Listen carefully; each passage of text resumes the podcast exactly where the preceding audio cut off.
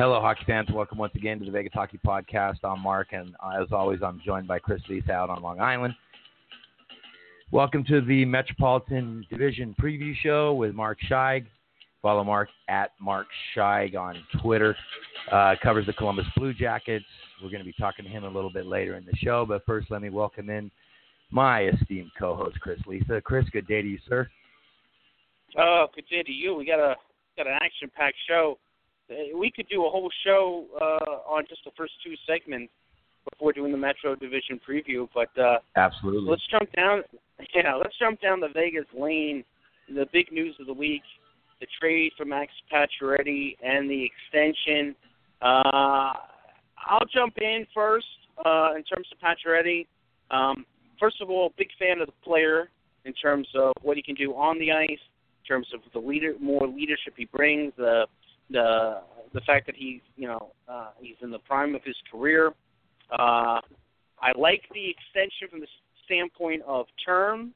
Uh, it's probably a little bit too high of a number, but hey, look, anytime someone hits free agency or is close to it, odds are we're going to be talking about they got too much money. So it's fine. Um, eh, but having said all that, uh, what I'm I don't what I don't there's two things that I don't like. One, I'm not thrilled about trading Nick Suzuki in this deal. Um, number one, um, again, he's a prospect, he's a very well regarded prospect. Uh, if you go by the Hockey News Spring Future Watch last year, he was the 27th ranked prospect. That's that's pretty good. Um, when you look at the asset allocation to get Max Pacioretty, Tatar, who won in this deal, excuse me, they traded a, last year's one, this year's two, and I think next year's three.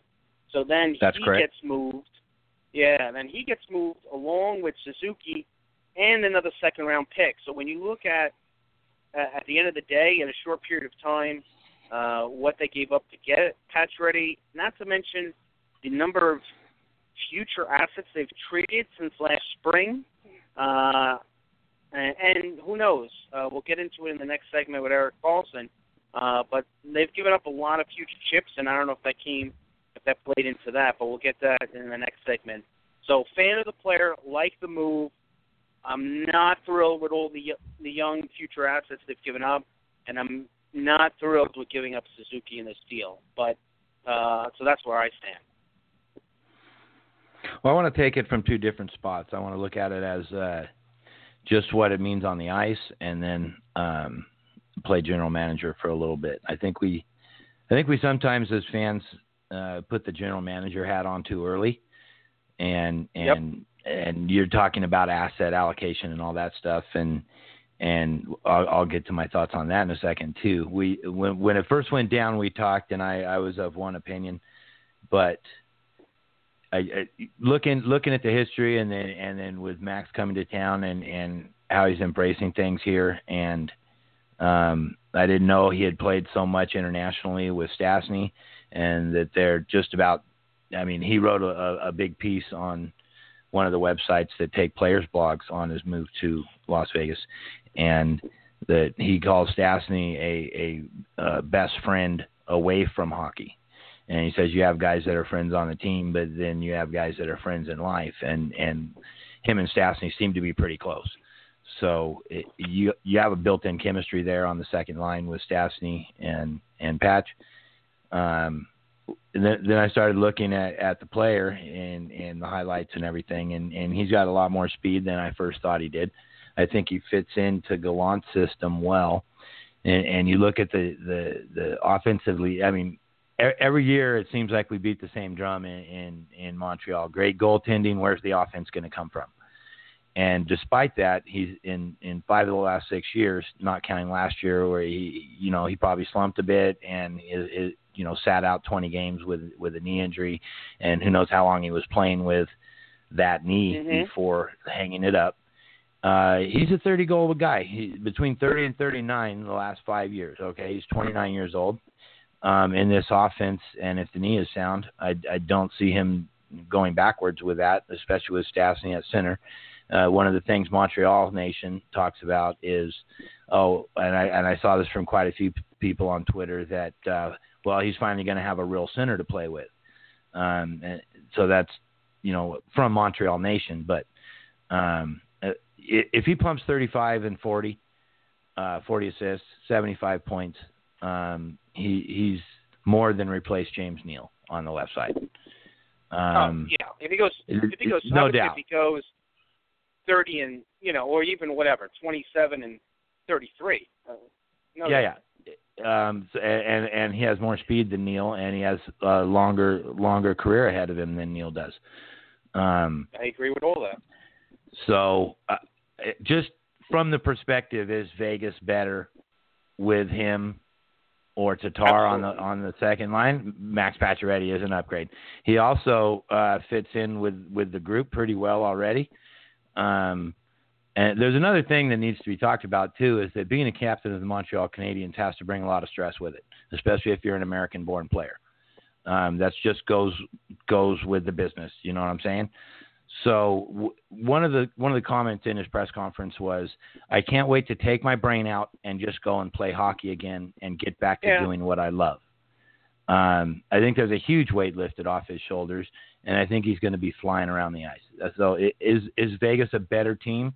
100% they're a better team.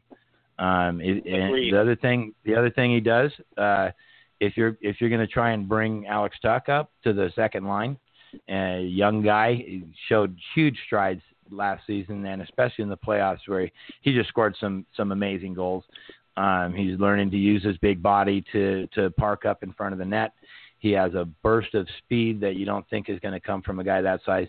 And playing with two veterans that are going to be like coaches on the ice for a kid like that, if that ends up being the Knights' second line, then I look for Alex Tuch to have a, a breakout season. I think playing with those two guys, if he makes a mistake, they're already going to be there to cover him. They're not going to be reacting to his mistake. They're going to be anticipating his mistakes. So it, I'm bu- I'm the, buying everything that you're that you're selling. I gotta, I gotta uh, tell you. Right. I, I, I mean, as I'm, I'm, I'm, I'm, waiting, I'm waiting for the GM hat to okay, come on. well, we're gonna we're gonna pop the GM hat on now. Now, the at first blush, and this is what we talked about in the week. You're basically paying a first, two seconds, a third, a 20 goal roster scorer, which is Tatar, um, and, and uh, the, you know one of the top 25 prospects in the league for Pacioretty. If, you go back in the off season uh, when when uh, you know the rumors were flying between Tampa, Dallas, and Vegas on the Erik Karlsson front, um, if that if you're willing to spend those assets and you didn't have the first, second, and third anymore, but um, just for argument's sake, if you're willing to spend, let's go back to the trade deadline when they when Vegas was hot for Karlsson and ended up with Tatar. If you were going to spend a first, two seconds, a third, a 20 goal roster scorer, and Suzuki, uh, Erik Karlsson would be a Vegas Golden Knight signed to a seven year extension, and there, you know, that would, I, if he didn't take that and then he took the package that San Jose took, then he had diminished returns, um, obviously. So from from that point of view, yeah, it's a, it's a it's a tough price. But on the other side of things, and listening to uh, the local media here, one thing GM's seems to have learned uh, from his Washington time, when you do make a mistake on a contract or a player, you cut the tie, you sever the cord, you you correct the mistake, and you move on. Now, if if Gallant and McPhee have decided that Tatar really wasn't ever going to fit in here, the worst thing you could do is let that rot for three years. Um, there's too good of a mood in the locker room. There's there's too much uh, uh, camaraderie, whatever. Um, if a guy's not fitting in, then he's not going to be happy, and if he's not going to happy, that's going to affect the room. Um, and, and so, it, if it was deemed that Tatar was a mistake, then kudos to GM GM for you know finishing it off, cutting the ties with it, moving on from the mistake, and what you brought in is an upgrade. Now, I was ready to I was ready to say seven million a year, um, and be all upset about that, and then Seguin signed, and then I went back and started. Uh, now he's a center, so he does more than a, than a winger. I, I get that, but Seguin got nine point eight, I believe. Um, Not, yeah, nine eight five. So I'm getting into the second segment a little bit, but uh, if you look at, at Seguin, he's a 30, 35 goal scorer, and it, it, if Patch hits the open market, do you think it's safe to say he gets nine? I think I think so. I think that's uh, for, it would for a all 30 to- depend on how he does uh, how he does this year. I will say this about Patch Pacioretty. Let's just say, for argument's sake, he's a six million dollar player. Just for argument's sake, let's say he's 29. You know, he's a really good player. He's a 60 point guy. I will say this: I'd be willing to pay someone a little bit more. Let's say a six million dollar player, a seven million a year, if I got a shorter term. And that's what Sure. they did here. They they got bumped him up a uh, little I bit mean, and bought a couple years at a right. million a year.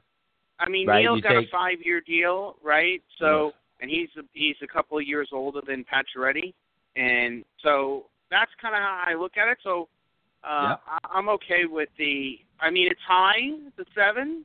Now, if he bounces back, I don't think it is.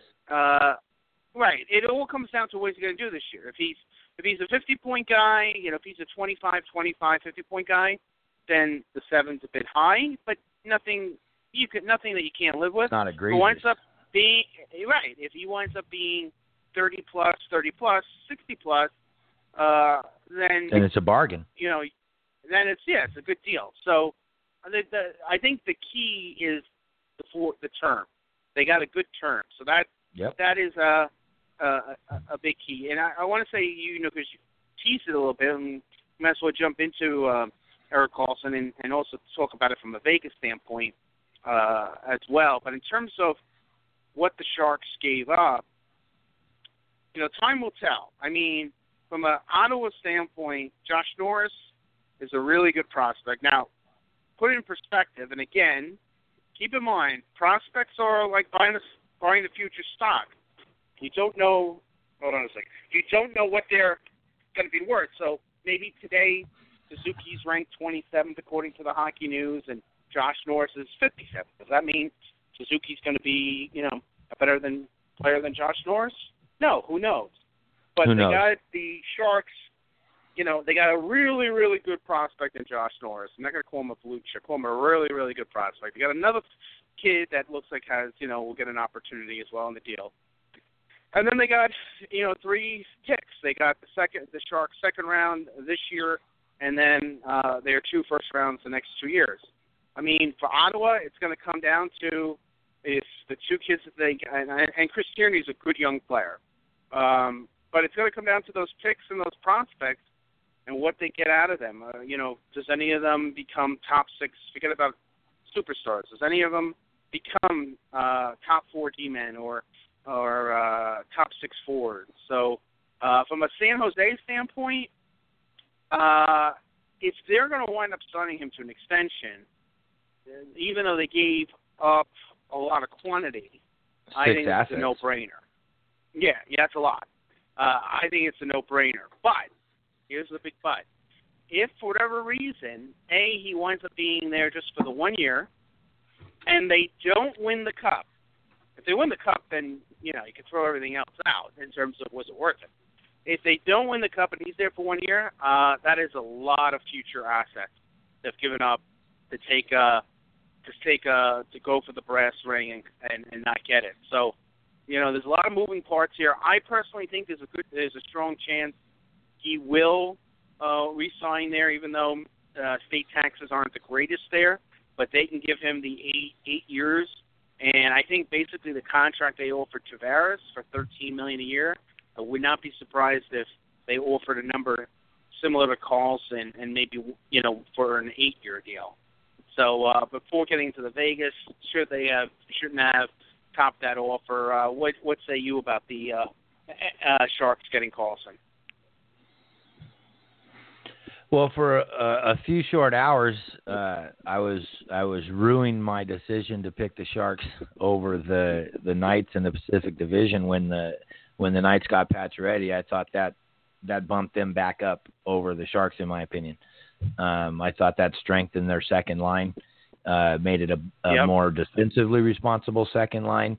And with the fourth line being what that is, you got to fill in some pieces on the third line with a 30 goal scorer from last year, Erik Haula, entering that line. I, I thought that put the Knights right back in the driver's seat. until I tweeted you and said Karlsson to the Sharks. And then I was glad that I put the Sharks back in the first place in the division. But yeah, you, I wanted to ask you, do you think it's curious that um, I mean, Patch had a deal set in place and and signed that that day, and it's been what 48 hours now, and and there's not been and and they were allowed to negotiate with Karlsson before the trade. You remember Dorion gave permission to the general managers to uh, talk right. with with the player and and negotiate that deal. It it it just it, it's tickling me a little bit um, in the back of my head, a little spidey sense there. Um, why haven't they announced that deal yet? Is is Erik saying, "Well, I'll play with you, and we'll see how it goes, and we'll wait and see, and the farther into the season, I'll have a better idea whether I want to sign my yeah. next deal here." Right, and make, the Sharks would are and the Sharks are okay with that. Um, and, and then from well, look, from the other thing, if they win the cup this year, then slam dunk home run, uh, throw mama from the train, right? If they don't right. win the cup this year, because that window's closing in San Jose, they have a lot of great young players. Um, they do they uh, they re-up Couture. Hertl Hertl can be a beast, but I mean, let's face it, Thornton and Pavelski aren't getting any younger, and and Marleau's already and out the Burns door. Is, and, and Burns Burnsy's 33. Burns Burnsy's 33 years old. Um, so if Right. there's a little bit if there's a little bit along in the tooth there, they they almost have to to put something into this window, or else this group of Sharks, who have been favored to win the cup quite a quite a few times since since the mid 2000s, or at least one of the teams that you you talk about before before Right. the season starts. Um, this group's probably going to go down as an underachieving group, I would think. And I don't- and I don't think One- it's an, a reaction to Pacioretty though, simply because of this. From the from Jump Street since the season ended, they were all in on Tavares. I mean, they offered him thirteen million a year for seven Sure. years, uh, uh, which may, would have made him uh, the highest paid uh, player in the league, right? He's in uh, way what- overpaid. Uh. McDavid. Yeah, right. McDavid's at twelve and a half, right? Or is he at thirteen? Whatever. I think he's at 13 basically- something, but yeah, it, it, it Oh, would have been okay. ridiculous. Okay. So they basically wanted to get A not piece. just an impact guy plus. Now Karlsson obviously is a completely different player than John Tavares. Play obviously different positions and so forth. But Erik Karlsson is no doubt one of the best players in the league. I mean, the Hockey News Yep. yearbook just came out. I think they had him as the fourth best player in the league. So uh, they've been, no pun intended, Jones jonesing to make a move like this. So I think Ah. the I think fi- I think finally the opportunity or the window was open, and in fact, ironically, a day before the trade, I was on the phone talking with Dan Harrigan, friend of the show, who's going to be on in a couple of weeks, about Steve Yzerman stepping down, and then Erik Karlsson's name came up, and I said to him, the you know, he said, well, what do you think the odds are he gets traded? And I said, the only way he gets traded now is there has to be a team that really is uh, you know, I don't want to say desperate, but really, really, really wants to make that big move now. Who's going to be Yep. motivated for that? And I said, you know, as much as Tampa or Vegas would love to get Erik Karlsson, I don't see them in that position. Whereas I felt the Sharks could. Now, the one thing I said was, uh, I don't know what the Sharks.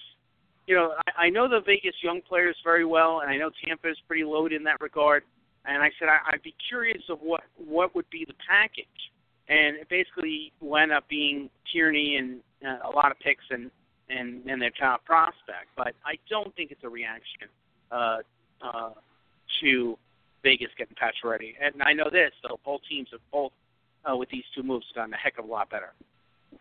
No, I agree with that 100%. I think there is a little bit of reactionary, though. I think they might have had an offer on the table, and uh, Dorion went back to the Sharks one more time and uh, basically said, "I'm gonna need I'm gonna need one or two more assets. Can uh, throw in another pick or whatever?" And that's how they got to six assets, and and that's Right. how the deal got done. I, w- I mean, I'm thinking, I'm thinking from a a, a player standpoint, you're going to be happier if, uh, and I, and I'm pretty sure that that deal was was going to be before the Pacioretty deal would be Theodore Suzuki, maybe add another prospect, uh, maybe a Nick Hague, and then we were going to put Eakin in the deal and give up a pick, a first or a second, not next year, but but the next year.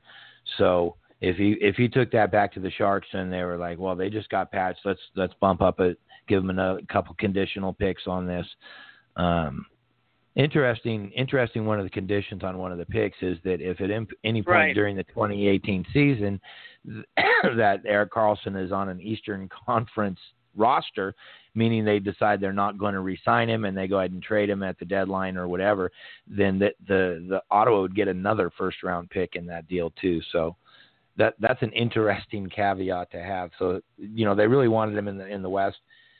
It'll be an interesting thing to see if if the Sharks do get him to a long term deal or if he if he just plays it out. And you know what? At the at the deadline, I could see even if he's not signed, I see the Sharks holding on to him because if they're in first place oh, and, and, ready they're to make a run at the Cup, then then, then it's this year or never. And then I also won't be right. surprised if um, a twelve million dollar seven year deal with no state tax lures Karlsson to Vegas next season. Well, that's and, why I think I think and and Vegas still has all, all the yeah Vegas still has all all the other assets that they didn't have to give up to to acquire him now. So I, I don't right. I, I wouldn't be I, surprised if any of that happens. Well, I wouldn't be surprised though if Karlsson signed before opening night an eight-year extension with San Jose because you're going to remember something. That's the guy who did have a, a serious injury within the last year and year and a half and you know, uh, bird in the hand, as the as the expression goes. You know what? San Jose is a pretty nice place to live. Uh, you you mentioned before about Pacioretty saying I cost of living's like pretty rough brain. up there. and I understand, but you know what? You're making 13 million a year. You're gonna be okay. Uh, yeah, but you're you only know, taking uh, home about seven. It gets tough to, you know, you got to buy I groceries and feed the kids with that, that. that yeah, I think I, I don't think we have to take up a I don't think we have to take up a collection, but Uh. I, I think that's why he would get the to get the eighth year. Uh, so that's just something to watch out for. But interesting to me is now does Ottawa take a breath with Duchene Uh. and Stone and They're say, gone, dude. look, They're they're going to get traded, but do, are they being aggressive to try to move them now? Do they say, okay, let's start the season with them, and hopefully, you know, it, their value will only get better? Uh, so that's just something to watch out for. I tend to think they're going to take a breath and start the season, and then uh, come November, start negotiating uh, in terms of trade talks with, with various teams. Unless their phone rings and someone offers them something for either Stone or Duchene, and that really wows them right now, and you know, while the iron is hot, uh, kind of situation. But uh, uh, but this was, you know, Karlsson wasn't the only. Uh, uh, whoa, well, Pacioretty. How about? I mean, who saw this one coming? How about Stevie Y down in Tampa stepping down? Yeah. Uh, uh, what, I don't know what happened I mean, there. what? Oh Uh, well, I again. So speaking with Dan Harrigan, who we'll have on in a couple of weeks, it sounds like it was a pure family thing. I mean, Well, that's He's a very the the, the media. You know, that's the public face Well- they put on it. Is I want to spend well, more time right. with my family, but Well, the, the thing is, Um, though, there seems to be some credence uh, based uh, based on this. What I can tell you is, talking to Dan Harrigan, and uh, and his information being down in Tampa, and also Joe Smith of the Athletic, who, who covers the Lightning for for forever, does a great job. Uh, Yzerman's been in Tampa for for eight years now, and when he went down there, his family stayed back in Detroit, and I believe he has three girl. uh, He has three girls, and to say that he's whenever possible uh, been crisscrossing the country to see his family as well as doing the job as the GM, it's happened a lot, and I think you know what this is. This team is ready to roll. That uh, as to steal Dan's uh, expression, the heavy lifting is done. Um, yeah. So I think I think he's, you know, he's going to he take a just step hit the back. wall, and and is like, you know what, I can't do Yeah, and I think that's part of it too.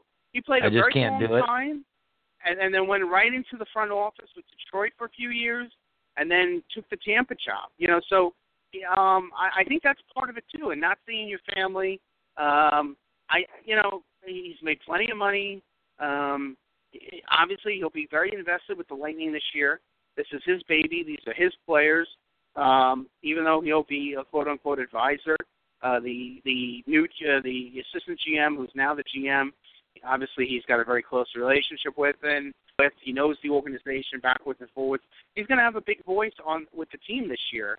It's just going to be you know, not in the office every day. But it was. I do believe. I do believe that that uh, you know that you know the, Dan was telling me about a story of he he was he was up uh, uh, watching some some of the minor league team, and then he was catching a flight right after the game to go to Dallas because his daughter was in a lacrosse tournament. Uh, all this kind of crazy stuff all over the place. So um, I think when you add all that up, I, I, I really I don't think this is I don't think this is any. Um, I'm trying to beeline to go to become the Red Wings next GM. I mean, maybe in a couple of years, Steve Yzerman and when his daughters are done with with college, or winds up being a G, being a GM, or maybe he's just going to be an advisor uh, somewhere and and uh, you know taking a step back. So I guess we'll have to wait and see. But uh, what do you think of the Tyler? You mentioned it before. What do you think of the Tyler Seguin uh, contract extension with the Stars?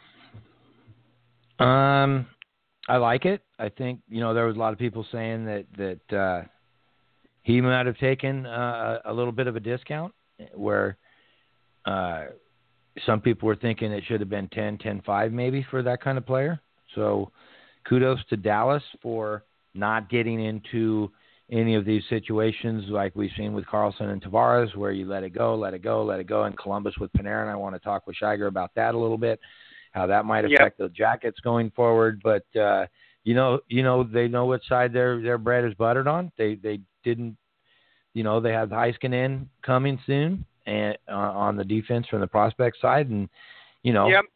Seguin and Benn are one of the best offensive pair, you know, pairings in, in the league. There's no question about it. So to get the deal done before it becomes a distraction, um, it, good good for Dallas. Tyler might have taken a, a couple bucks off. Um, likes it See, in Dallas. I, I would it, argue though that he really he really didn't because you to be fair, if you're the player, right, and let's say for argument's sake, his his number is ten point five. Let's just say that, okay? First off, okay. as of today, Dallas is the only team that can go eight years with him. Okay, uh, everyone else can only go seven. So you got to keep that in mind. And then the second part of that is he's still got a year to go before free agency. Anything can happen. He could have a down year. Unlikely, but it's it's happened. He could get a serious injury, be it a concussion or a knee injury. Then where's where's his deal at? So again, bird in the hand. He gets offered today uh, eight years at nine eight nine eight five. You want to say if he plays through the season through and he puts up a big year, could he gotten eight years at eleven?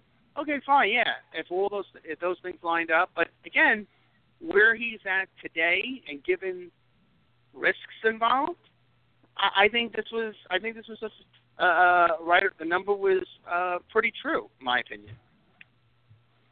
Yeah, I, I mean, you take all that into account. Like, like I was saying, he likes he likes where he's at. He likes um, his line mates, obviously, and you know, probably pretty sure they have a chance to be competitive coming up. The we've seen uh, Dallas very active the last two or three years in in making moves, maybe too active in in changing the right. roster up, and maybe a little reactionary instead of a little long term planning.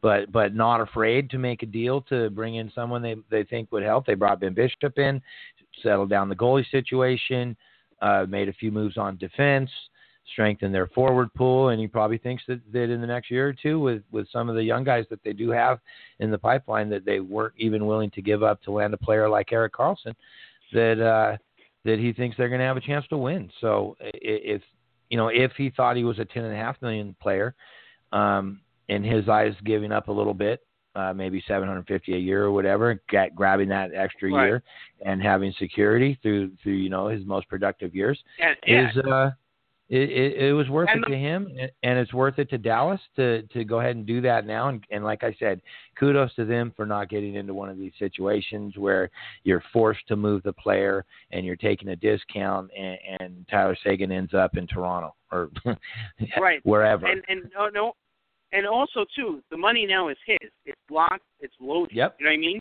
It's a done deal. Can't lose it. So yep. that's the, can't lose that's, it. Yeah, exactly. It's uh, so uh, unless he like violated his contract somehow. So um, yeah, so that's something to consider. I think this is a win-win for the player and the organization, uh, to say the least. I know Mark like is going to be calling in.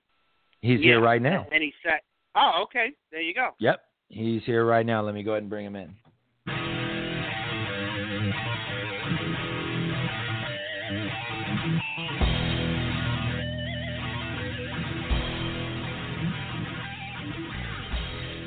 All right, now we're going to welcome into the Vegas Hockey Podcast Mark Scheig. He covers the Blue Jackets at Monsters Hockey, uh, covers the Erie Otters for the HockeyWriter.com, and your your Twitter bio says no, it's not October yet, Scheiger, but we're getting really close. There's the guys are on the ice.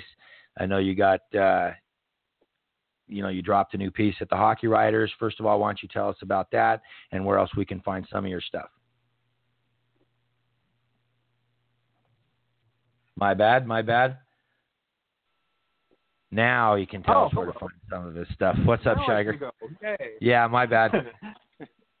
well, so I mean, you pretty much said it. You can find me on um, Twitter at Mark Scheig. I pretty much put everything out there, including uh, we put our Blue Jacket season preview together, went over lines, went over pairs, went over predictions. So everything you could possibly want to know about the Blue Jackets um, is out there. Um, the Erie Otters season preview earlier, and then coming up in October when the rosters are figured out, we'll have a Monsters one as well. But um, yeah. Right on, right on. Well, it's good to have you on the show. Always a good friend of the show. We always look forward to talking with you, and and you know it's it's it's hockey time. We got we had a lot of deals and stuff we just went over here in the first segment of the show, but now now we're going to concentrate in your in your neck of the woods, the Metropolitan Division. And I think I'm going to start by counting down from third place, second place, first place, or third place, second place, and then we'll let Chris jump in a little bit. We'll get to the Capitals. We'll get to your thoughts on the Blue Jackets. But let's go. Let's go to third place. Let's go to the Philadelphia Flyers. Um, they bring in JVR.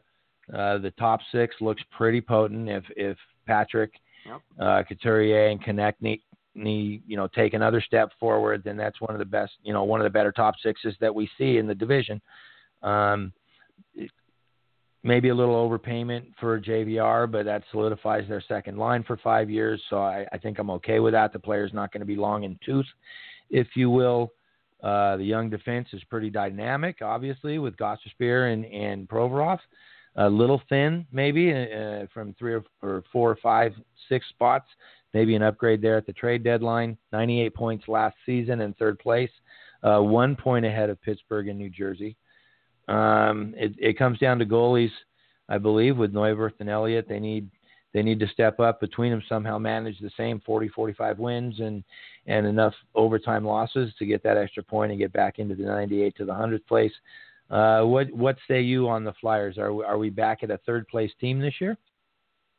I don't see how they could be a third place team. I just I, I have too many questions about them to you know they they did a lot right last year. They're going to be dynamic.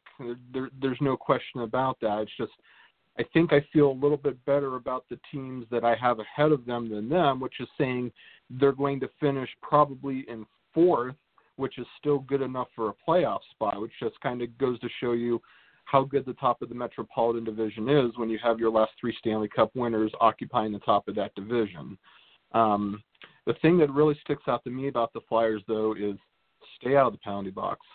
I mean, yep. JVR now on that team, add that to the power play that they already have. Um, that's scary good. I mean, we're talking. Yeah. I, I don't want to jump the gun and say historically good, but it's going to be really, really good, and it'll behoove teams to not take very many penalties against them. but at the same time, you you make a good point about the defense.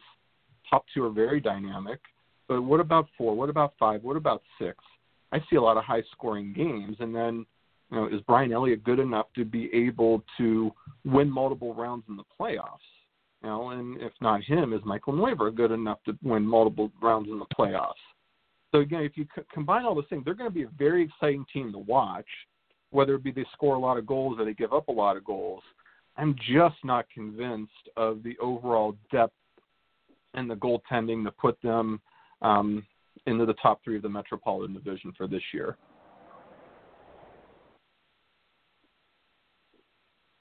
We could be looking at a case where this is going to be a, a Dallas Stars light from a couple years ago when they had Niemi and uh, I'm forgetting the other goal, goalie right now, but where they were, they were definitely offensively prolific and and just just didn't have the horses on defense to take that next step, and that, that could be what um, we, we see. Lehtonen, right? Yes, yes, Kari Lehtonen, the the, Right. the nine million dollar goalie tandem, um, and I, I probably never get over that. But the, it, it could be a case where, yeah, the, you see him flying up the ice and and scoring a lot of goals, and the power play, as you say, looks looks to be very potent with with the the guys that they could run out there on their first unit if they if they need to score a goal. Um, that it's going to be scary good. But are the, the are, you know Brian Elliott was supposed to be the heir apparent in St. Louis, and and they lost faith, and and now he's trying to be the the guy in Philly, and I, I don't you know that's that's the question marks, and then and then thin on defense. So. Um, it, it, they'll be a fun team to watch. Uh, Our, our friend uh, Matt Pryor, one time a couple years back, we were looking at the Dallas Stars, and he kind of said what you said was, if you're going to lose, lose exciting keep your fans engaged and and i i if you can't put it together and, and put a grinder team in there that's going to go through the battles of the playoffs at least give them a regular season to be excited about. And, and you know until the goalie prospect they have and, and a couple other defensemen that may be where Philadelphia is. Um let's go to the Penguins. What uh last Hmm. year you know 100 points came up short in the playoffs. Capitals slew the dragon. We all know that um, they've lost a few pieces with Connor Sheary and Kuhnhackl and, and Matt Hunwick going with Sheary, uh, losing them for nothing but a fourth round pick to Buffalo. They bring in a 41 year old Matt Cullen and and everybody scratched their head on the Jack Johnson deal. Um, is is is Pittsburgh? I don't want to say their windows closed because when you have Crosby and and Malkin and Kessel and and you have that that high high volume offensive up front. But with Pittsburgh now, uh, I'm starting to see that the depth and health is going to be key for them to to get back and make another run. Um, what what say you on Pittsburgh? I just don't. I don't think enough people realize how many games they've played over the last few seasons. If you consider the 100%. back-to-back and Yep. going into the second round deep against Washington, where you know eventually, I mean, you can be the best in the world, but you, you're going to run out of gas. And I think that this summer, especially, Chris Letang came in and said that he's 100% and really was um, rested. And I think a lot of the Penguins can say the same thing. So I think that that'll be a big factor early on is just how fresh and how much jump that these guys are going to have. I mean, they went neck to neck, neck and neck with Washington again, where they if they would have gotten by the Capitals. Who's to say that they couldn't have gotten three in a row? Um, I, I definitely have them still finishing in the top two of the Metropolitan Division.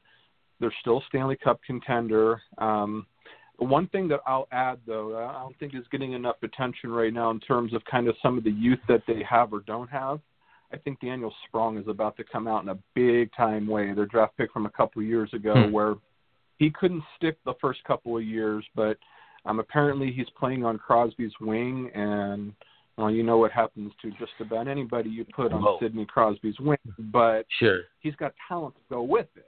And if he can harness the talent that he has, that's a scary winger um, for the Penguins. You know, not that they need any more of those, but apparently that's what they're going to get.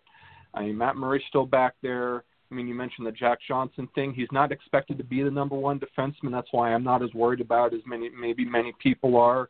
I know five years is a lot of money. I mean, it's a little over three million dollars, but um, he's got he's got something to prove. I mean, he got scratched in the playoffs last year for Columbus. He wants to really come out and show that he's got plenty in the tank left. Um, he did put the one good season together, not last year, but the year before that, where he was over plus 20 and actually had a really good year. So it's definitely there to just be interesting to see if the Penguins can harness that out of him. Well, you make a good point on the number of games they played because when uh, the Kings went to the finals in 2012, went to the Western Conference Finals in 2013, went to the finals in 2014, and they've missed the playoffs two years and were bumped in the first round in every season since then, and they have one game won in the last three seasons since that. And it does put a lot of wear and tear on you. I'd be watching the Kings closely, of course, um, being out here that, that it, it does more than most people think if you do that that many years in a row. Then and then now we've seen what Chicago has done. They won the cup in 13.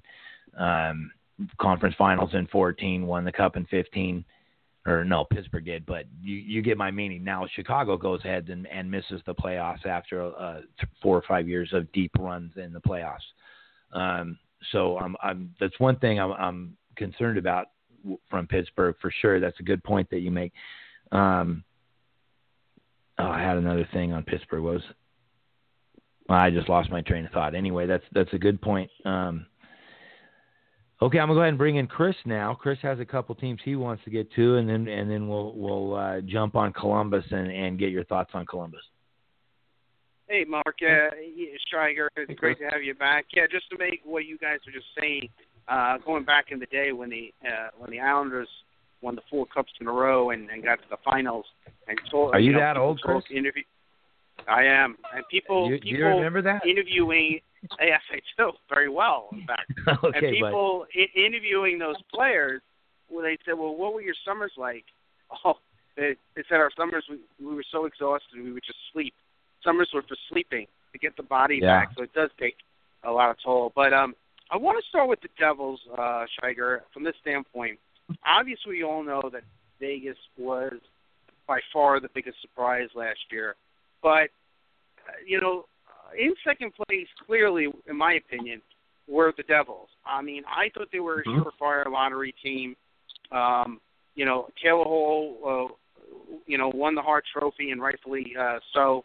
Uh, but they haven't added anyone to this team, either via free agency or trade. Uh, they lose John Moore, who's been on that team for a while, a good, solid defenseman. The uh, the trade deadline guys that they got. They didn't resign. They weren't able to resign any of them. Um, again, they won a lot of one goal games last year, which is kudos mm-hmm. to them uh, with the system that they play in, uh, as well as their goaltending, which is probably the two biggest strengths. Right, is their goaltending and Taylor Hall, and their specialty teams uh, was terrific, terrific last year. But when I look at the roster, I'm not not really overwhelmed. Uh, what do you think of the Devils heading into the season? I think you're right to feel that. Um, I think the one thing that jumps out at me is did they play their absolute best last year? As in, everything went right, they made the playoffs. Do they have another gear in them? Is the question. So we saw the best of them. We saw that the goaltending did win a lot of one goal games, like you said. Taylor Hall, I mean, he was absolutely my choice for the Hart. I mean, take him off, and who knows where the Devils are at that point. Um, so you're asking him to repeat that performance. You have to be the MVP of the league to get them into the wild card spot. So if he even regresses just a, even a little bit, there's certainly a little bit of concern, especially given the uh, once again the division. You consider the Capitals, you consider the Penguins, you consider the Blue Jackets, you consider the Flyers. Most people think that's your top four, and I think a lot of people believe that the Devils are kind of in that four five range, you know, somewhere in there. You know, will that be good enough to be in the playoffs? Obviously, depends on what happens with the other division, but there certainly should be a little bit of concern about regressing a little bit. You know, can Cory Schneider repeat what he did? Um, can Taylor Hall repeat what he did? Um, what's next for Nico and, Hischier? Um, so right, the young guys have yeah. to, the young guys have to basically step up for them, right? For for them to make Absolutely. the playoffs again, wouldn't you say? Yeah, I 100% agree with you, Chris. Yeah, I know. I I, I mean, and Hischier had a, had a had a, a strong first season, but uh, you know, mm-hmm. this is a big year for Pavel Zacha, uh, the former, Absolutely. Uh, I think sixth overall pick from a couple of years ago. Uh, I, I don't want to beat up on him or anything like that, but they got to get more production uh, out of him. Sure, up to Carolina. Um, Carolina is kind of on, uh, you know, uh, basically said we're not rebuilding, but we're regrouping. Um, it's hard to see them come March being in any kind of playoff situation. Obviously, they made a lot of moves, uh, traded a lot of pieces, and then they lost. Uh, uh, was it Victor Rask to some kind of kitchen accident? Did he have surgery or something crazy this week something as well? Which happened. is some, mm-hmm. yeah. So, I mean, is this season really all about a lot of their young players playing, gaining experience, and and uh, in terms of uh, you know being a hopefully a con- contending team in the next two three years kind of thing. All right, time for the bold statement of the day. I think the Carolina Hurricanes make the playoffs. So Whoa. let's talk about them. Hello. All right. So Rod Brind'Amour, right? So he's the he's their new coach. A lot Yep. of reports out about the culture change that they have had. Apparently, whatever was going on down there for the last three or four seasons wasn't working, and the early reports from camp indicate that um, he's bringing in a culture that you know that's going to put some expectations on some players. Now, granted, a lot of things have to go right for Carolina to make the playoffs. What's been wrong with them the last couple of years? The same thing, goaltending. And I think that Scott, Dar- it's going to be on Scott Darling, obviously, um, to be able to, you know, find a way to be able to put it together. I mean, but they they have the pieces in place. I mean, they acquired. Remember the big trade that they had. You know, Dougie Hamilton's now on board. Um, they got rid of Noah Hanifin. They got rid of Elias Lindholm.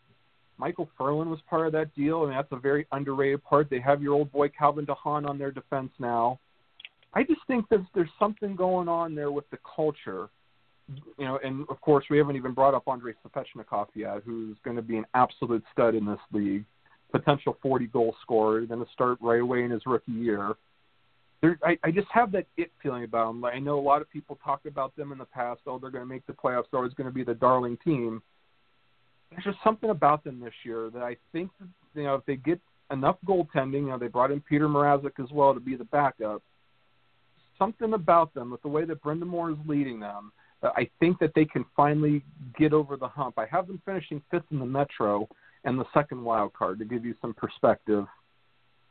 I think they're going to do it. I mean, they, you know, they, I know they got rid of Jeff Skinner as well, but look at the quote that Brind'Amour said um, about him recently. It was something really crazy about, um, you know, we couldn't have him here because of the way that he was handling himself.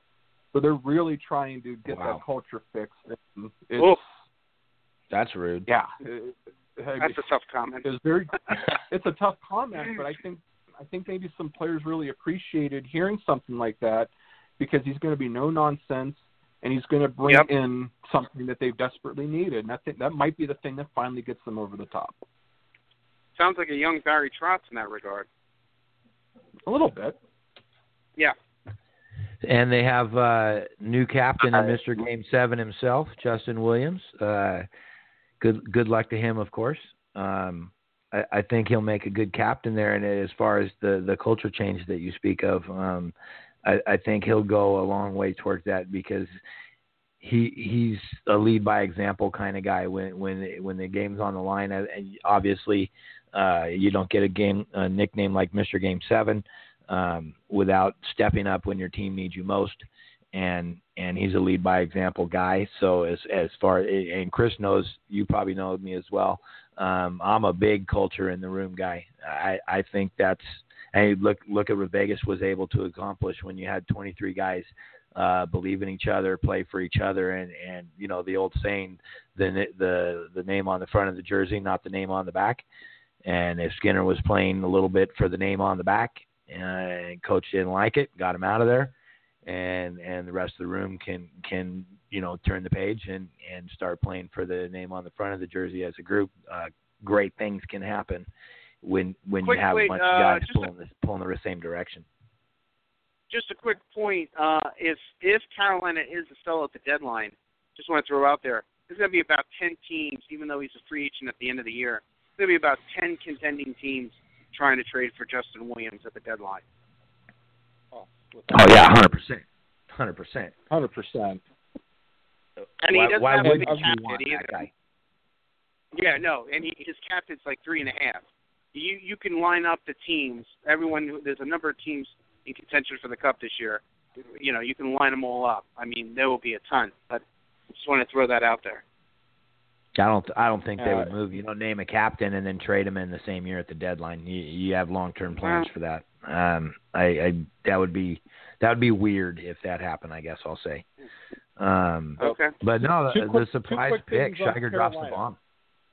things on Carolina that I think are worth mentioning here, though. Um, Martin Necas is going to be a stud in this league. That's another reason why I'm very optimistic on them. And Sebastian Aho is a stud. So they, there's definitely some pieces in place, and you add Svechnikov to that. I think a lot of people in the league, you know, kind of underrate how good they can be. But I think this is finally the year that, yeah, they're going. I do believe know, I had New Jersey make the playoffs last year, so I kind of feel like Carolina is last year's New Jersey.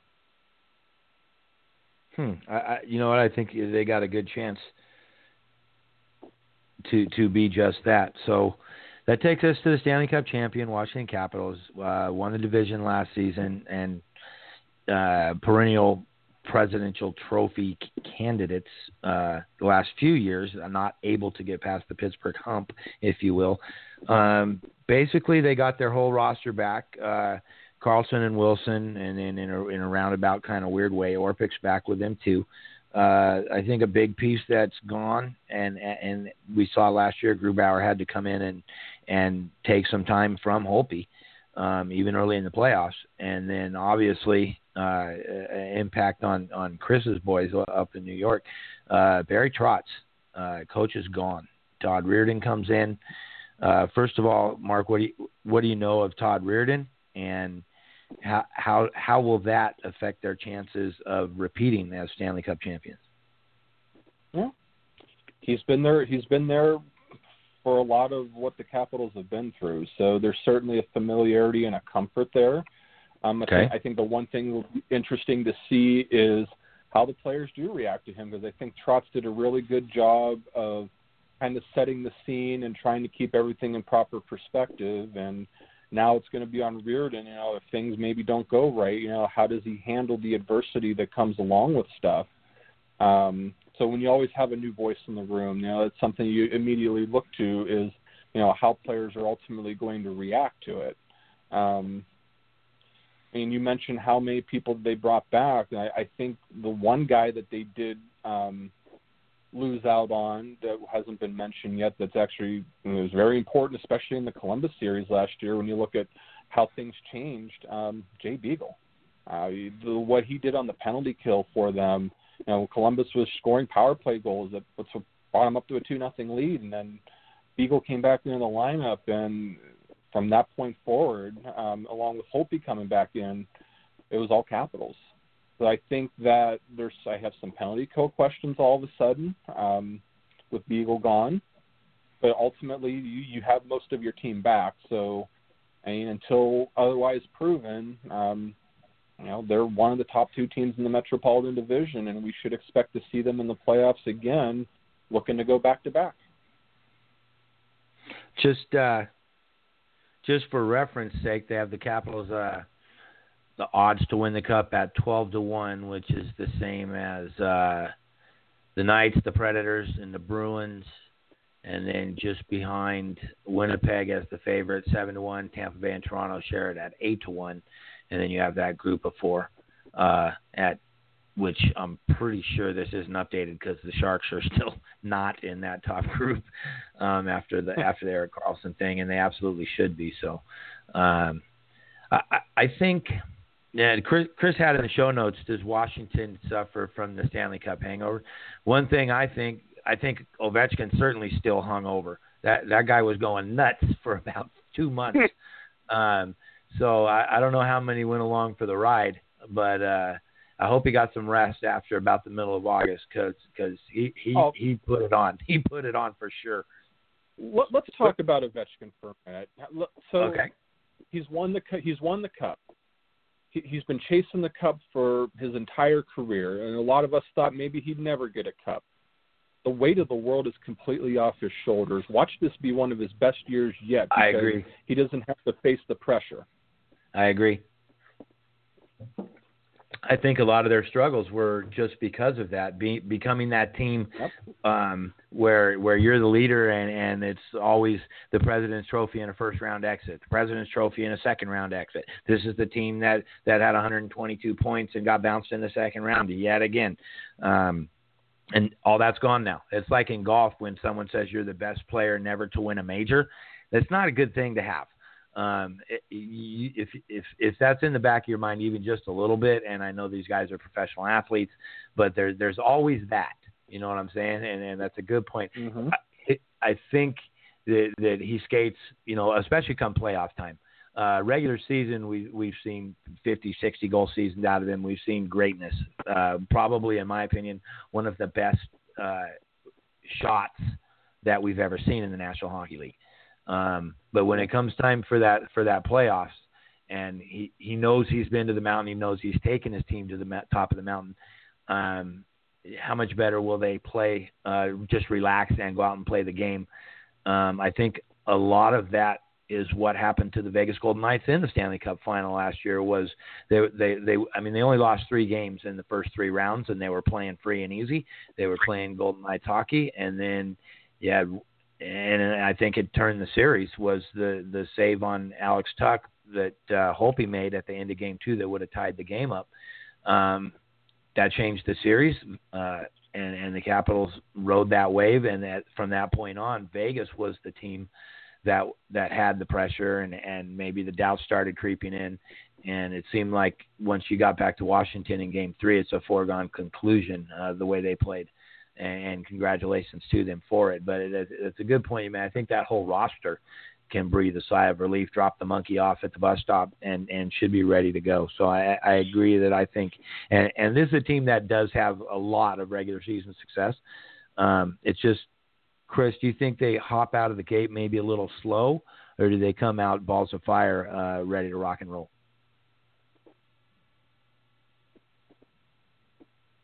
Chris. Yeah. Um. Oh, I'm sorry. I thought you were two or more.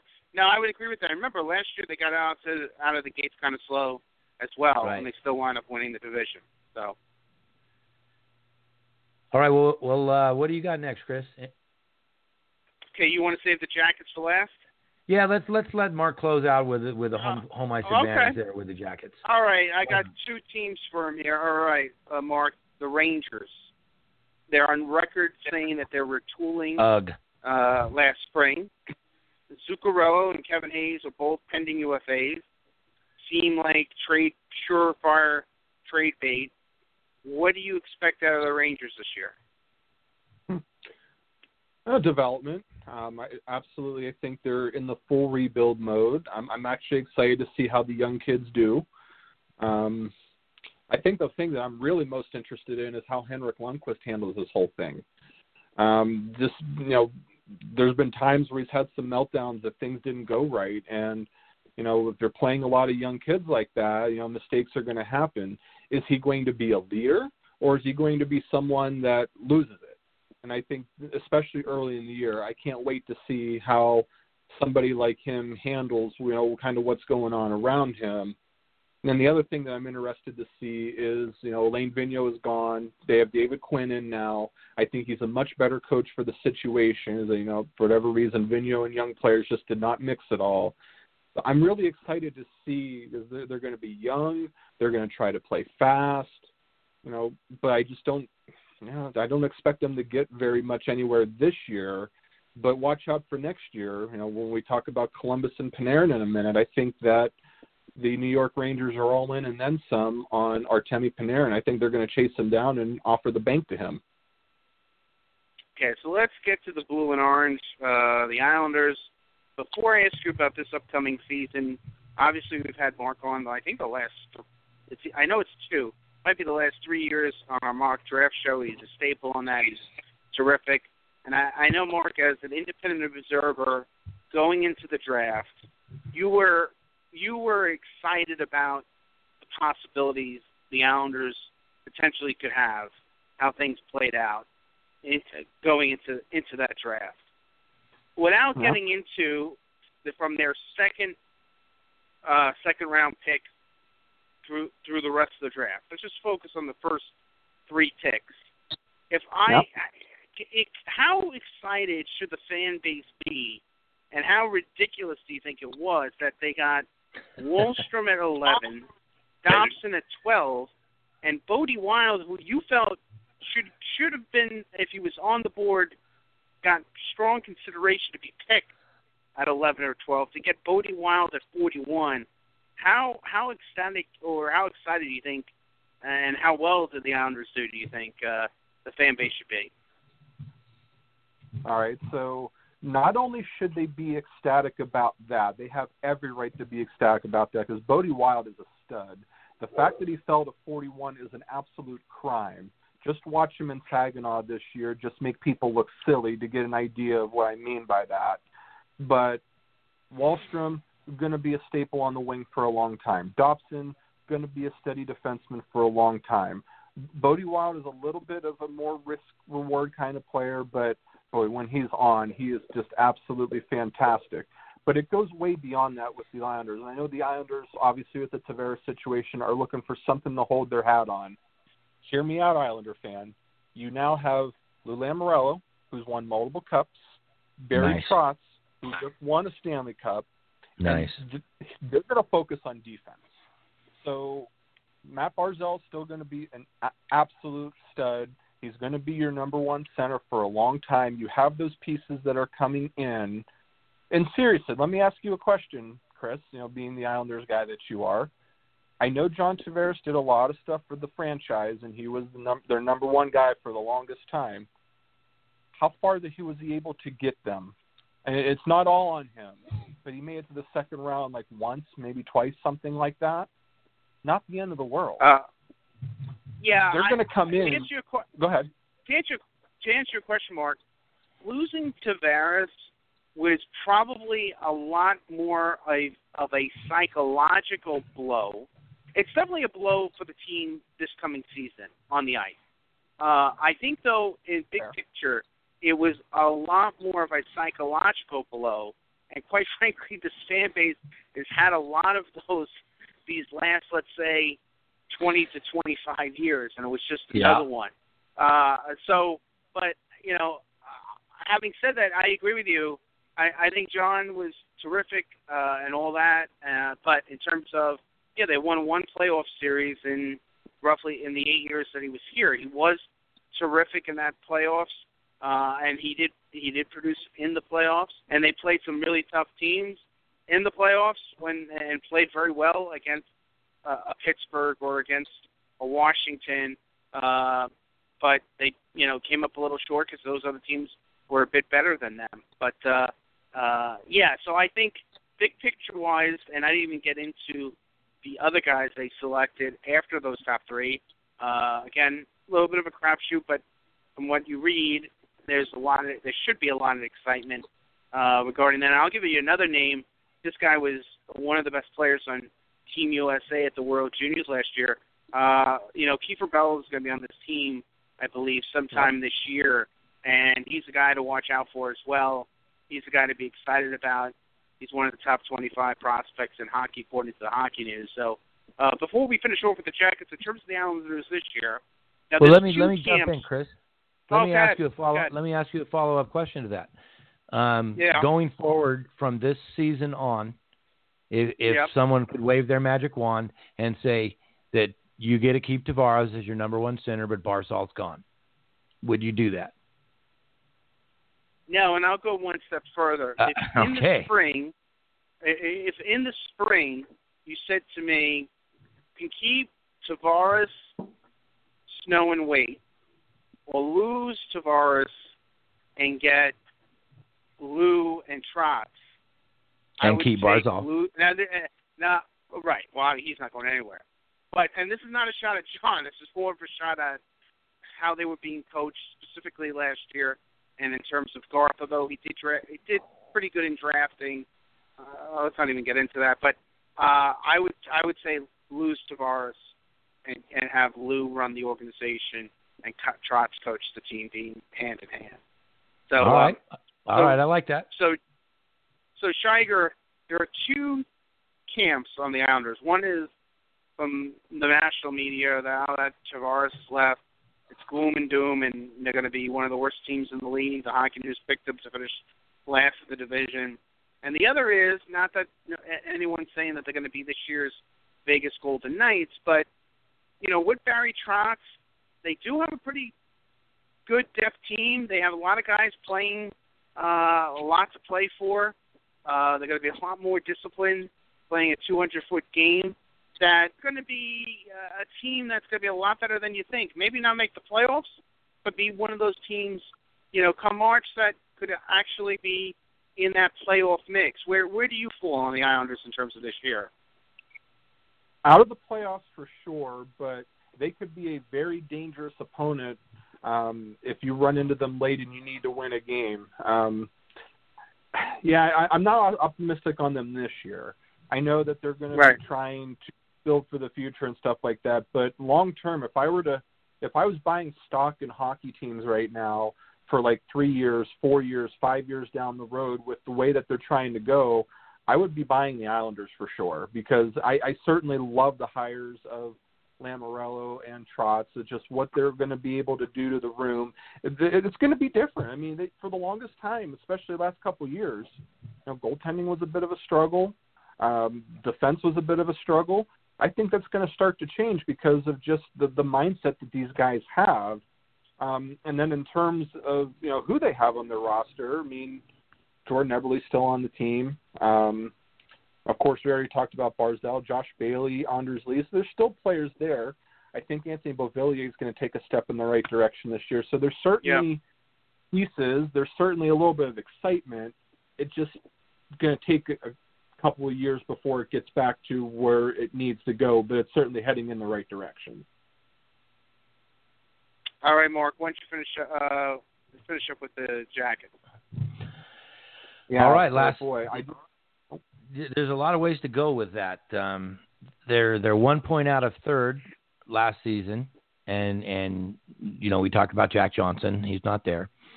Um, is it is it you know Panarin and Bobrovsky going in unsigned? A lot of people thought Panarin would be moved by now. Excuse me. Is that going to be a distraction going forward? Will he eventually be moved? Um, is there enough scoring depth now if Panarin is gone? Um, are they going to take that step forward to jump into one of the top three spots? Are they going to be about the same regardless of, of whether Panarin's there or not, or do they take a step back? Mark, take us through it. I have them third. I wrote out the preview today.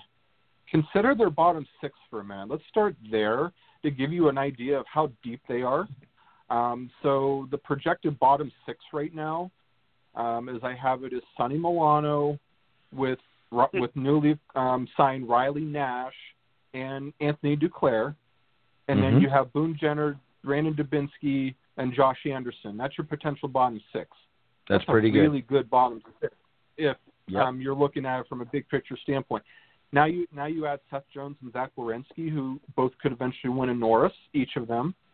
And then you add Bobrovsky, who has already won multiple Vezinas, and that obviously leads in the question is this going to be a distraction for them? And we talked a lot about that in the preview. That's up to them. The big challenge for the Blue Jackets this year is going to be how do they mentally handle everything? You know, especially if they start to lose five, six, seven games in a row, because you know everybody's watching the situation. Everybody wants to know what's going on. It's going to be up to the Blue Jackets to be able to block all that stuff out, block all the noise out, and try to focus on what they have in front of them. Because if they're able to do that, they're a really good team that I still think is a little behind Pittsburgh and Washington um, in the grand scheme, but it's still a really good team that can possibly go places. But it's going to be completely up to them.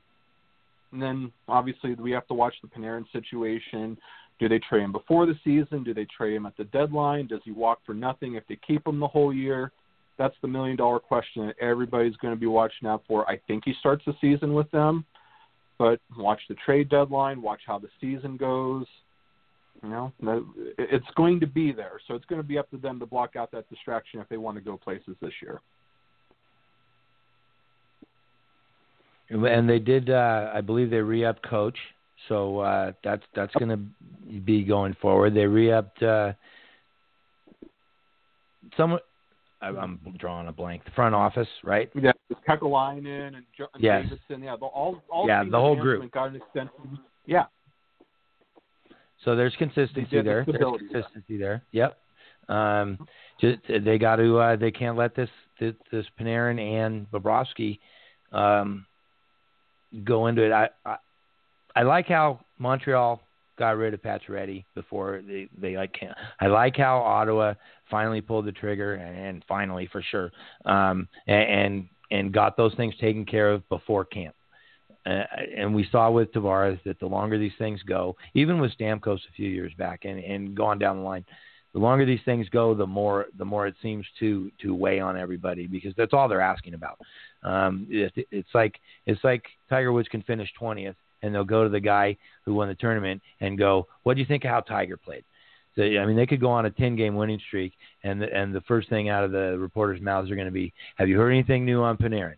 And and we know Torts, he's uh he's not shy about about expressing his opinions, and things tend to wear him a little bit thin uh, at times, especially if if they hit him up after a bad loss.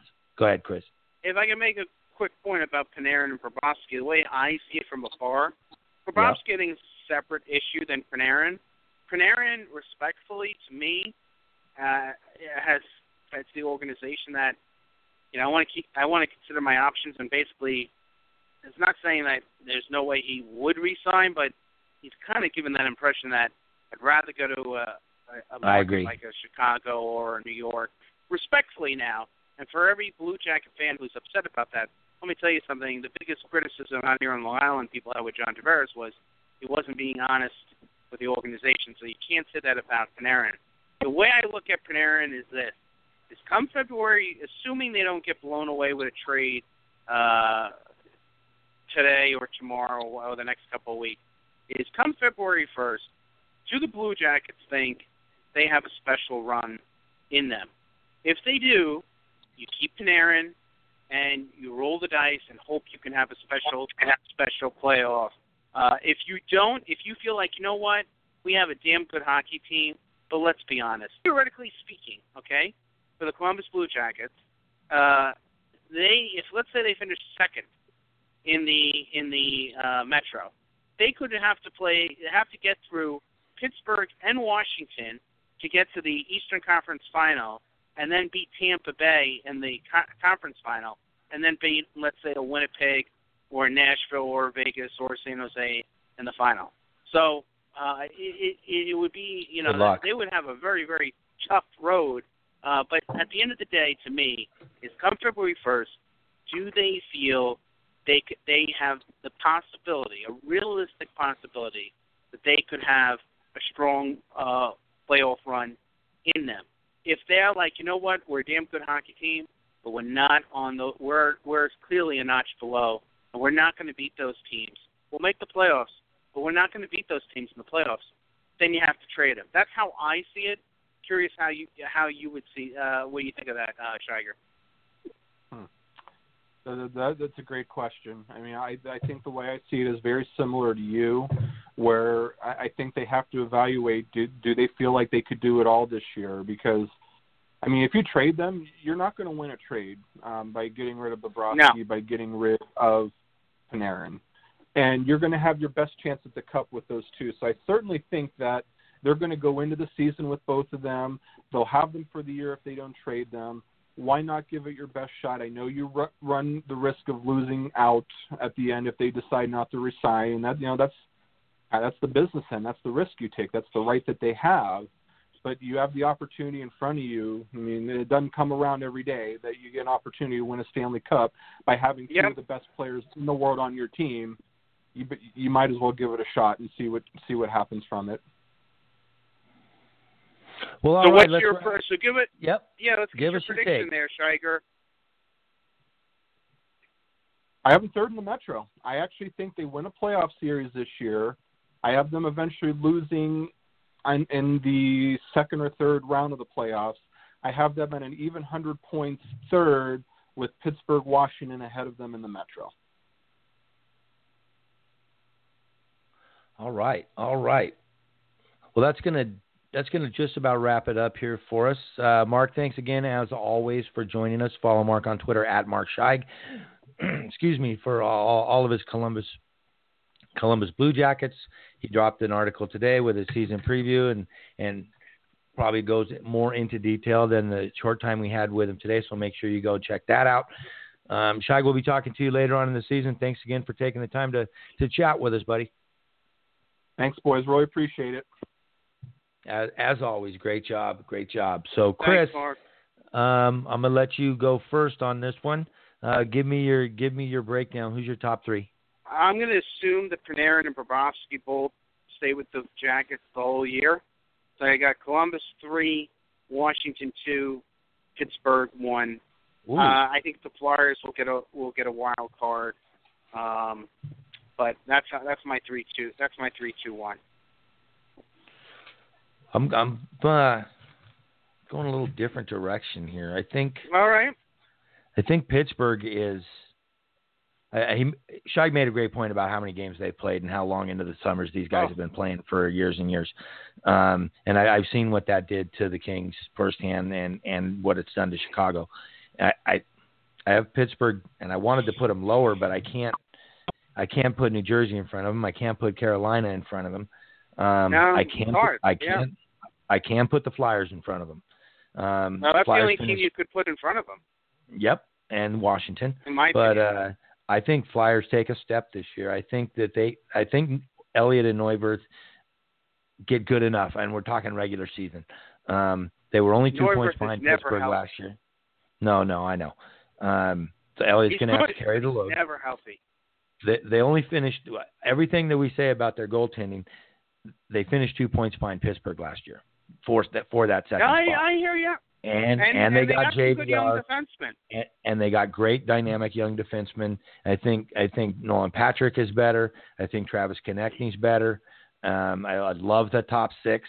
I think they do just enough to get get into second place in that division and host the Pittsburgh Penguins in a first round matchup, which I, I you know that's always great when when Philly and Pittsburgh play. If it if it goes that way and Philly has home ice this year, um, you know, and, and a lot a lot's going to depend on the health of that that Pittsburgh Pittsburgh Penguins squad. And One injury, and I, I don't see the depth um, to to come forward on the offensive side. If uh, hopefully Crosby does not get hurt.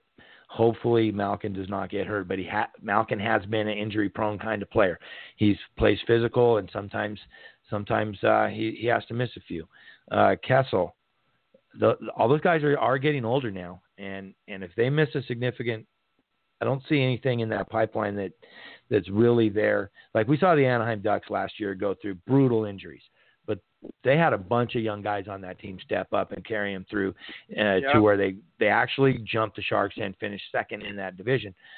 Um, I, I question whether whether Pittsburgh has the depth with the departures of uh, Kuhnhackl and and Conor Sheary and Hunwick and and those guys being gone is those guys that would have to step up. So if they're healthy, I, I put them at third, and then I don't see any reason with the the full group back intact. Washington uh, number one. Yeah, no, that makes. uh I mean, look to me, where Washington and Pittsburgh's at, I don't think it really matters to them if they finish one in their heart of heart. They finish one, two, or three. I think the only thing that would probably matter is depending upon how where they finish, just if they drew each other in the first round. Uh, Right. You know, because you know because they not took their foot off the gas, but due to injuries or due to uh, you know pacing themselves, for lack of a better term, they wind up finishing two and three and then drawing each other in the first round. I don't think it's. Uh, but Columbus, they're really in a tight spot with this whole Panarin thing. He, in fairness to him, he's not doing anything wrong. He's being honest with them. But the the reality, they're not Montreal. They're not Ottawa, where you know that their their road ahead is for the future of those teams. They have a you know, if things come together, they can. And I know we've said this the last couple of years, but they're a team. Clearly, they're a strong regular season team, but they are a team that could go on a run in the postseason. Now, personally, I of uh, a Tampa. I mean, uh, may, you want to say that they're maybe they would match up well with them. I I, I don't know. Uh, personally, I'd have to see them beat a Washington or a Pittsburgh to believe it. Uh, but Well, what bothers I me, mean, like I said, what bothers me too, Chris, is they were up uh, on Washington two nothing, two oh. going home, going home, Yeah, and uh, Man. straight. Lost four straight. Yeah, Um, no, I, I'm. They they were that close, double are- overtime in game three at home. They if they win that game, obviously they're up three nothing. I find it hard to believe that Washington comes back from that. Um, so they they were one double overtime goal away from finally breaking the ice of winning a first round series, and that was with everything, you know, intact. And now there's questions. Now now there's distractions. Now there's a little bit. Uh, I know I know Scheig's high on their bottom six, and it it looks pretty good on paper, and we'll have to see how that comes together. But we we've seen these situations uh, get kind of ugly, and and like you said, Panarin's handling it very well, very professionally.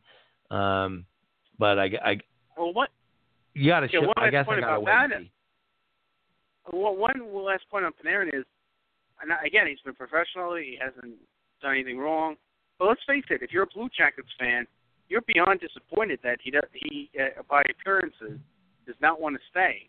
How does that storyline play out? You know, if it's November and and and he's doing you know okay, or they have a game where he doesn't. I mean, how does that play out? I mean, yeah, I'm sure.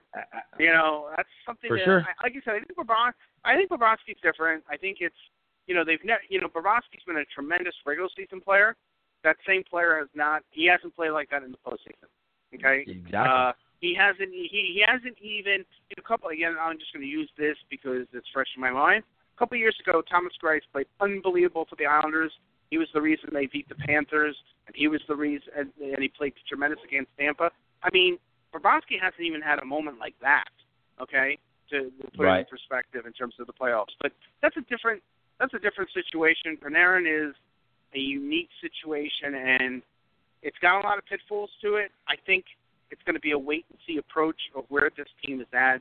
I believe, I truly believe, if they think they're a contending team for something for for a run, then he will not be traded. I think if they're like, you know, I don't see that at all. Even if we're a playoff team, uh, then I think he'll be moved. It's hard for me to come up with a trade where they trade with somebody here and now and get a proven player back who's going to be obviously a lesser player and let's say some futures in the deal. I don't. I, it's hard for me to see a trade where it works for Columbus, given where they're at. Yeah, I agree, and uh, it, I, I'd have I'd be a lot more confident with them if things were a little more settled, and I might be tempted to bump them up in in these rosters. But um, I, I, Philly's going to be my my team to watch this year. I think they're the, the okay. they're ready to take the next step, and and I'm gonna put them in second in that division. So, uh, thanks everybody All for right. listening. Um, Chris, tell them what to tune in for next week. Next week we got Jamie Thomas of Winnipeg TV as we break down the Central, and I'm sure a whole host of the comings and goings in the NHL uh, news. We'll touch about. I'll definitely touch on Zetterberg, which we didn't get to this week, and we'll definitely touch upon uh, Seattle taking another step quietly forward, becoming joining the NHL. So we'll talk about that next week as well. All right, make sure you guys follow us on Apple Podcasts, Google Play, uh, iTunes. Uh, go over to Russ Cohen's Sportsology page and Grandstand, GrandstandSportsNet.net.